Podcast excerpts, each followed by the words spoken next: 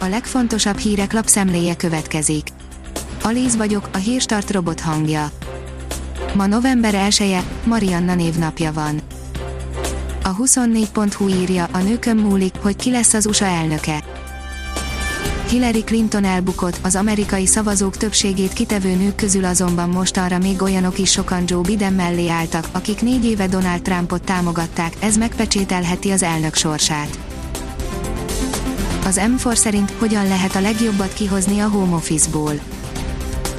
Nehéz időszakon vagyunk túl, hiszen a Magyarországon korábban csak korlátozottan népszerű otthoni munkavégzés hirtelen általánossá vált, a veszélyhelyzetben munkavállalók százezreinek kellett hozzászokniuk az új munkarendhez, útmutató. A Demokrata írja, több embert leszúrt egy férfi a kanadai Quebecben.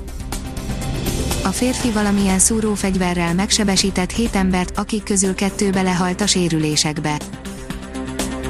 A Növekedés írja, miért nem mosolyognak az emberek a régi fotókon. A fényképezés megjelenése és elterjedése után jó ideig az emberek nem mosolyogtak a képeken, akkor sem, ha lett volna rá alkalmuk, a technológia csak részben magyarázza, miért komoly a fotókon mindenki, a portréképek szerepéről alkotott felfogás annál inkább.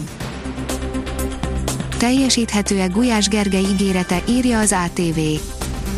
egymillió-háromszázezer védőoltást gyártottak, viszont a Házi Gyermekorvosok Szövetségének elnöke szerint ez a mennyiség egész biztosan nem lesz elegendő, de mit csináljon az a szülő, aki a három évnél fiatalabb gyermekét be szeretné oltatni, de azt mondja a házi orvosa, hogy nincs, többek között erre a kérdésre kereste a választ a heti napló. A Metropol írja, gazdag volt, szegény lett, most meg övé szinte minden kincs. Ószeres Fricire a nagymamája volt a legnagyobb hatással, régiségboltja dugig van kuriózumokkal. Teherautók nehéz terepre az Agroinform piactérről, írja az Agroinform. Számtalanszor adódik olyan körülmény, hogy nehéz terepen, felázott talajon, fa kitermelésnél, meredek lejtőkön szállítási feladatokat kell megoldani, ezekre a munkákra csak igazi terepjáró teherautók alkalmasak. A balaton pont hú oldalon olvasható, hogy Veszprém is bemutatkozik az em té vé em a kétezer-húsz online showjában. Budapest mellett Veszprém és Esztergom is bemutatkozik az em té vé em a kétezer-húsz online showban, jelentette be a kormány szóvivő szombaton a Magyar Turisztikai Ügynökség Facebook oldalán. Az Infosztárt oldalon olvasható, hogy jönnek a kedvezmények, érdemes-e várni januárig a lakásvásárlással, felújítással. A bejelentett, januárban életbe lépő otthonteremtési támogatások miatt érdemes lehet kicsit kivárni, akár vásárlást, akár felújítást tervezünk, de megéri már most felkészülni, hitelt intézni, mestert lekötni, építőanyagot beszerezni, már csak azért is, mert drágulás jöhet. A Formula írja, milyen hatással lesz a brit lezárás és a romló vírushelyzet az ef egyre.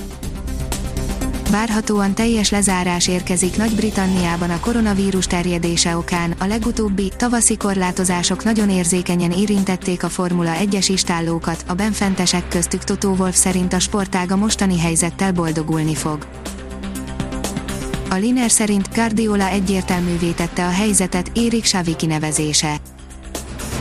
Pep Guardiola kizárta annak a lehetőségét, hogy régi sikerei színhelyén edzősködjön, ahol egykor mindent meg tudott nyerni. A Kiderül szerint búcsút int a Balaton a viharjelzésnek. Nézzük, milyenek is voltak tavasztól őszig a viharok és az időjárás a magyar tengernél. A Hírstart friss lapszemléjét hallotta.